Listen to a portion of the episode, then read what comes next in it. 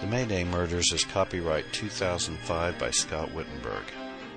To learn more about this and other novels by the author, please visit scottwittenburg.com.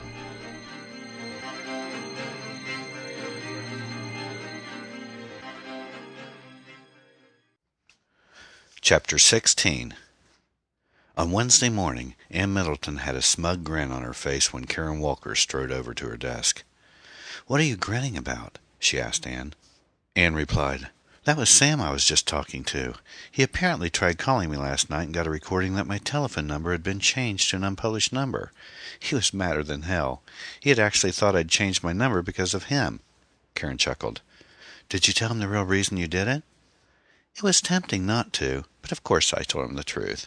Then he got all upset at me because not only had I refrained from letting him know about the unpublished number, which honestly had slipped my mind, but I hadn't told him about the obscene phone calls either.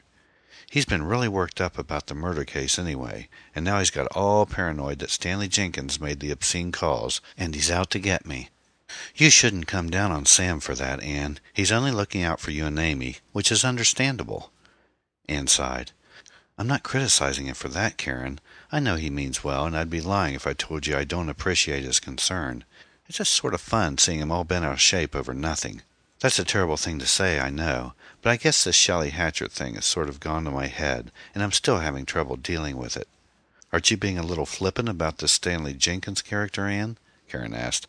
I mean, you act as though there isn't even the slightest chance that he might come after you. Well, I guess there's a slim chance, of course. But you've read the article in the Dispatch. Why should I feel any more threatened by him than anyone else? Hell, you're just as much at risk as I am. Karen shook her head. Not true. The article said that he seems to prefer beautiful women, remember? That definitely puts me out of contention as a potential victim. You're talking nonsense now, Karen, and I think that Bill will agree with me on that. Bullshit! Karen exclaimed good naturedly. Have you told Sam about the prowler yet? I was going to until I saw how upset he was about the phone calls. Then I decided not to. I mean, why get him uptight over a false alarm anyway? Ever since I learned from Amy that she had indeed come home to change clothes last Friday, I've quit worrying about it. It's been quite a while since that incident in the backyard, and I'm not even sure it was a prowler I heard that night. Speaking of Amy, does she still seem to be okay with Jerry? Karen asked. Yes, so far. I still can't believe how well everything went with dinner Sunday night, and I was especially proud of my little girl. She was well mannered all evening, and at one point actually modeled the dress she's wearing to homecoming dance for Jerry. Karen laughed. So they got along pretty well, it sounds. Do you think she might actually like Jerry? Well, I don't know if I'd go that far, but she at least seems to be tolerant of him, which is about as much as I can hope for at this stage. Are you seeing him again? Yes, as a matter of fact. We're going to go see a movie. Sounds like Jerry's becoming habit forming. I have to admit, Karen, I really like being with him. He helps me forget all the lousy things that have been happening lately, like Marcia's death, and now Sam's latest little stunt with that woman.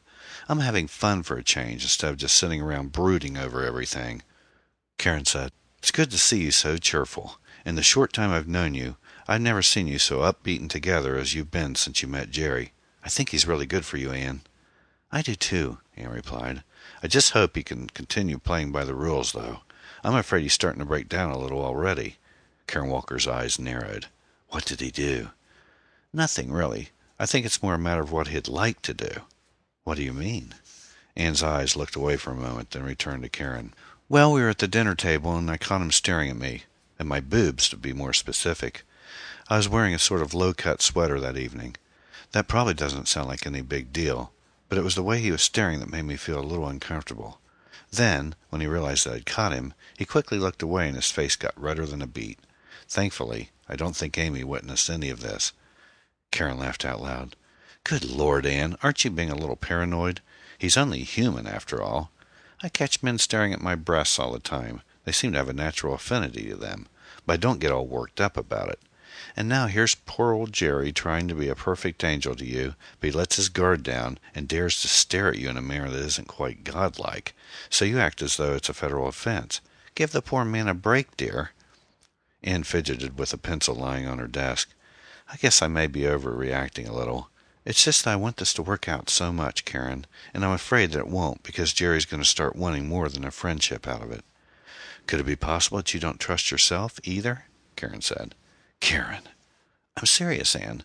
My instincts are telling me that you wouldn't necessarily cringe at the opportunity of getting intimate with Jerry, but you don't want to admit it to yourself. Listen, hon, I've been through the very same thing myself. After I got divorced, I had cold feet about sex, too.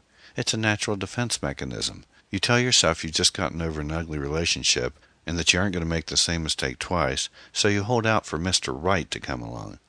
Let me tell you something. I know from experience. You're just wasting your time waiting for Mr. Right because he doesn't exist. And in the process of waiting for this imaginary character, you let golden opportunities slip by.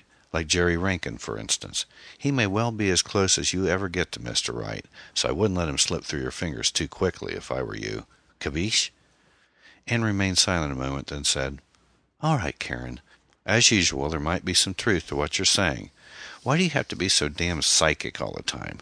You always seem to know what I'm thinking. Karen smiled. Age, my dear, that's all it is. There's wisdom in getting older, and that's about all I can see in it. Anne took a sip of her coffee. Well, I'm still going to hold out, as you put it, at least for a while. After all, I just met Jerry. I hardly know the man. There's nothing wrong with getting to know somebody before you go to bed with them, is there? Or am I just being old fashioned? Karen shook her head. No, you're just being cautious, and there's certainly nothing wrong with that, especially nowadays with all the crazies out there. The point I'm trying to make is that you should watch that you don't get overly cautious to the point that you scare Jerry off. That's all. Give him a little slack, anyway. You're asking an awful lot of him, and you can't expect him not to slip up on occasion. I'll be frank, Anne.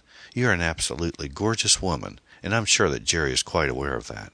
That, no doubt, makes the temptation to slip up even greater.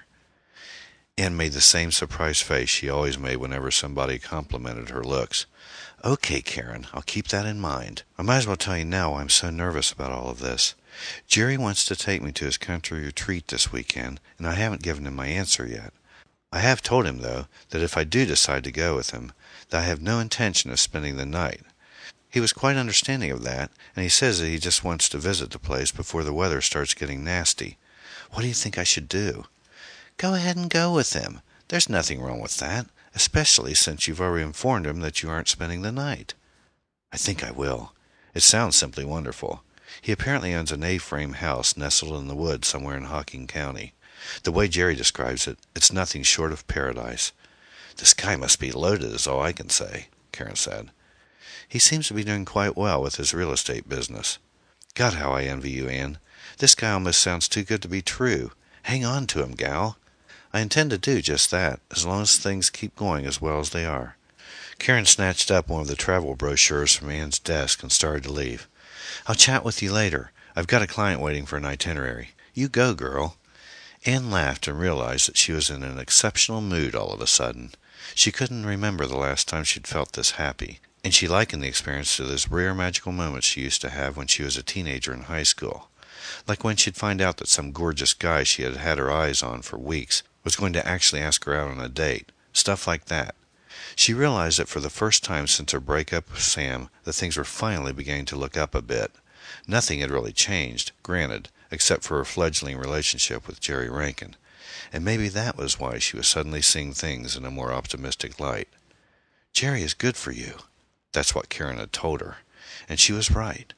Anne thought about Jerry's country retreat and decided that not only was she going to accept his offer, but that she was actually looking forward to it. It would be nice to get out of town and take a long drive through the country and enjoy the fall foliage.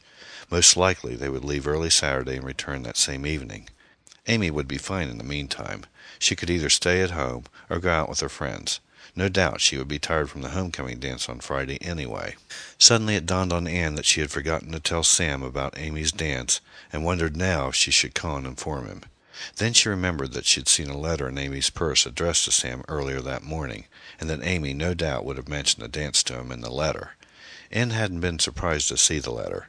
Amy hadn't talked to her father in a while, and she had been into writing letters lately for some unknown reason, and her only concern now was that Amy didn't mention Jerry to Sam in the letter, at least not in any sort of negative way. The last thing she needed now was for Sam to somehow turn Amy against Jerry and ruin things before they even had a chance to get off the ground. Then she recalled Shelley Hatcher, and a smile came to Anne's face. Sam was certainly in no position to criticize who she went out with. Just then the telephone rang and Ann picked it up. "This is Ann Middleton. How may I help you?"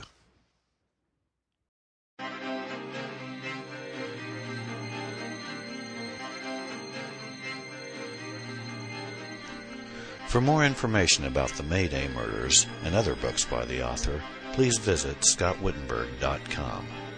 Thanks for listening.